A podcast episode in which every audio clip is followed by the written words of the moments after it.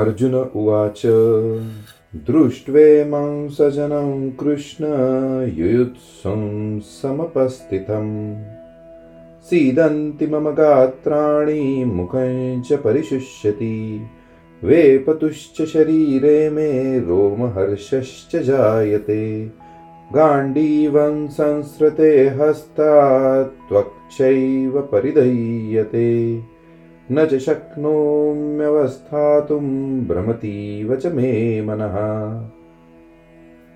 अर्जुन बोले, हे कृष्ण, युद्ध की इच्छा वाले इस कुटुंब समुदाय को अपने सामने उपस्थित देखकर मेरे अंग शिथिल हो रहे हैं और मुख सूख रहा है तथा मेरे शरीर में कपकपी आ रही है एवं रोंगटे खड़े हो रहे हैं। हाथ से गांडीव धनुष गिरा जा रहा है और त्वचा भी जल रही है। मेरा मन भ्रमित सा हो रहा है और मैं खड़े रहने में भी असमर्थ हो रहा हूं। अब एक एक भाग की व्याख्या देखते हैं। दृष्ट्वे मम स्वजनम कृष्ण युयुत्सुम समुपस्थितम। अर्जुन को कृष्ण नाम बहुत प्रिय था। यह संबोधन गीता में 9 बार आया है। भगवान श्री कृष्ण के लिए दूसरा कोई संबोधन इतनी बार नहीं आया है। ऐसे ही भगवान को अर्जुन का पार्थ नाम बहुत प्यारा था, इसलिए भगवान और अर्जुन आपस की बोलचाल में ये नाम लिया करते थे और यह बात लोगों में भी प्रसिद्ध थी। इसी दृष्टि से संजय ने गीता के अंत में कृष्ण और पार्थ नाम का उल्लेख किया है। यत्र योगेश्वर कृष्णो यत्र पार्थो धनुर्धर। 18वां अध्याय 78वां श्लोक। धृतराष्ट्र ने पहले समवेता युयुत्सव कहा था और यहाँ अर्जुन ने भी युयुत्सुम समुपस्थितम कहा है, परंतु दोनों की दृष्टियों में बड़ा अंतर है। धृतराष्ट्र की दृष्टि में तो दुर्योधन आदि मेरे पुत्र है और युधिष्ठिर आदि पांडु के पुत्र है, ऐसा भेद है। अतः धृतराष्ट्र ने वहां माम कहा और पांडवाहा ऐसा कहा है, परंतु अर्जुन की दृष्टि में यह भेद नहीं है। अतः अर्जुन ने यहाँ स्वजनम कहा है, जिसमें दोनों पक्ष के लोग आ जाते हैं। तात्पर्य है कि धृतराष्ट्र को तो युद्ध में अपने पुत्रों के मरने की आशंका से भय है, शोक है, परंतु अर्जुन को दोनों ओर के कुटुंबियों के मरने की आशंका से शोक हो रहा है कि किसी भी तरफ का कोई भी मरे पर वह है तो मेरा कुटुंबी ही।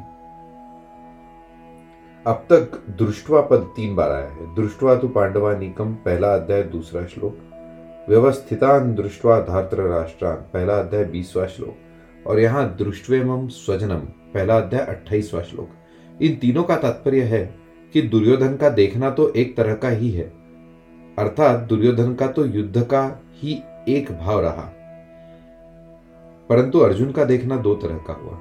पहले तो अर्जुन धृतराष्ट्र के पुत्रों को देखकर वीरता में आकर युद्ध के लिए धनुष उठाकर खड़े हो जाते हैं और अब स्वजनों को देखकर कायरता से आविष्ट हो रहे हैं, युद्ध से उपरत हो रहे हैं और अपने हाथ से धनुष गिर रहा है। सीदंति मम गात्राणि, यहां से लेकर भ्रमति वचे में मनः, इस पूरे वाक्य का अर्थ समझेंगे। अर्जुन के मन में युद्ध के भावी परिणाम को लेकर चिंता हो रही है, दुख हो रहा है। उस चिंता दुख का असर अर्जुन के सारे शरीर पर पड़ रहा है। उसी असर को अर्जुन स्पष्ट शब्दों में कह रहे हैं कि मेरे शरीर का हाथ पैर मुख आदि एक एक अंग अवयव शिथिल हो रहा है, मुख सूखता जाता है जिससे बोलना भी कठिन हो रहा है, सारा शरीर थरथर कांप रहा है, शरीर के सभी रोंगटे खड़े हो रहे हैं, अर्थात मेरा शरीर रोमांचित हो रहा है। जिस गांडीव धनुष की प्रत्यंचा के टंकार से शत्रु भयभीत हो जाते हैं, वही गांडीव धनुष आज मेरे हाथ से गिर रहा है। त्वचा में, सारे शरीर में जलन हो रही है, मेरा मन भ्रमित हो रहा है, अर्थात मेरे को क्या करना चाहिए यह भी नहीं सूझ रहा है। यहाँ युद्ध भूमि में रथ पर खड़े रहने में भी मैं असमर्थ हो रहा हूं, ऐसा लगता है कि मैं मूर्छित होकर गिर पड़ूंगा। ऐसे अनर्थकारक युद्ध में खड़ा रहना भी एक पाप मालूम दे रहा है। एक नीचे फुटनोट है, चिंता चिता समायुत्वा युक्ता बिंदु मात्रं विशेषतः सजीवन दहते चिंता निर्जीवन दहते चिता। चिंता को चिता के समान कहा गया है, केवल एक बिंदु की ही अधिकता है, चिंता जीवित मनुष्य को जलाती है और चिता मरे हुए पुरुष को जलाती है। फिर से श्लोक में आते हैं संबंध। पूर्व श्लोक में अपने शरीर के शोक जनित 8 चिन्हों का वर्णन करके अब अर्जुन भावी परिणाम के सूचक शकुनों की दृष्टि से युद्ध करने का अनौचित्य बताते हैं। निमित्तानि च पश्यामि विपरीतानि केशव न च श्रेयो न पश्यामि हत्वा स्वजनमाहवे। 31वां श्लोक है। हे केशव, मैं लक्षणों मतलब शकुनों को भी विपरीत देख रहा हूं और युद्ध में स्वजनों को मारकर श्रेय यानी कि लाभ भी नहीं देख रहा हूं। एक एक भाग की व्याख्या देखते हैं। निमित्तानि च पश्यामि विपरीतानि केशव। हे केशव, मैं शकुनों को भी विपरीत ही देख रहा हूं। तात्पर्य है किसी भी कार्य के आरंभ में मन में जितना अधिक उत्साह यानी हर्ष होता है वह उत्साह उस कार्य को उतना ही सिद्ध करने वाला होता है, परंतु अगर कार्य के आरंभ में ही उत्साह भंग हो जाता है, मन में संकल्प विकल्प ठीक नहीं होते, तो उस कार्य का परिणाम भी अच्छा नहीं होगा। इसी भाव से अर्जुन कह रहे हैं कि अभी मेरे शरीर में अवयवों का शिथिल होना, कंप होना, मुख का सूखना आदि जो लक्षण हो रहे हैं, ये व्यक्तिगत शकुन भी ठीक नहीं हो रहे हैं। इसके सिवाय आकाश से उल्कापात होना, असमय में ग्रहण लगना, भूकंप होना, पशु पक्षियों का भयंकर बोली बोलना, चंद्रमा के काले चिन्ह का मिट सा जाना, बादलों से रक्त की वर्षा होना आदि जो पहले शकुन हुए हैं वे भी ठीक नहीं हुए हैं। इस तरह अभी के और पहले के इन दोनों शकुनों की ओर देखता हूँ तो मेरे को ये दोनों भी शकुन विपरीत अर्थात भावी अनिष्ट के सूचक दिखते हैं। न च श्रेयो न पश्यामि हत्वा स्वजनमाहवे। युद्ध में अपने कुटुंबियों को मारने से हमें कोई लाभ होगा? ऐसी बात भी नहीं है। इस युद्ध के परिणाम में हमारे लिए लोक और परलोक दोनों ही हितकारक नहीं दिखते, कारण कि जो अपने कुल का नाश करता है वह अत्यंत पापी होता है। अतः कुल का नाश करने से हमें पाप ही लगेगा, जिससे नरकों की प्राप्ति होगी। इस श्लोक में निमित्तानि पश्यामि और श्रेयः अनुपश्यामि इन दोनों वाक्यों से अर्जुन यह कहना चाहते हैं कि मैं शकुनों को देख रहा हूं अथवा स्वयं विचार करूं, दोनों ही रीति से युद्ध का आरंभ और उसका परिणाम हमारे लिए और संसार मात्र के लिए हितकारक नहीं दिखता। संबंध अगले श्लोक से संबंध, जिसमें न तो शुभ शकुन दिखते हैं और न श्रेय ही दिखता है, ऐसी अनिष्टकारक विजय को प्राप्त करने की अनिच्छा अर्जुन आगे के श्लोक में प्रकट करते हैं। न कांक्षे विजयं कृष्ण न च राज्यं सुखानि च किन्नो राज्येन गोविंद किम भोगैर जीवितेन वा। हे कृष्ण, मैं न तो विजय चाहता हूँ, न राज्य चाहता हूँ और न सुखों को ही चाहता हूँ। हे गोविंद, हम लोगों को राज्य से क्या लाभ, भोगों से क्या लाभ अथवा जीने से भी क्या लाभ। व्याख्या। न कांक्षे विजयं कृष्ण न च राज्यं सुखानि च। मान ले कि हम युद्ध में हमारी विजय हो जाए तो विजय होने से पूरी पृथ्वी पर हमारा राज्य हो जाएगा, अधिकार हो जाएगा। पृथ्वी का राज्य मिलने से हमें अनेक प्रकार के सुख मिलेंगे, परंतु इनमें से मैं कुछ भी नहीं चाहता, अर्थात मेरे मन में विजय, राज्य एवं सुखों की कामना नहीं है। किन्नो राज्येन गोविंद किम भोगैर जीवितेन वा।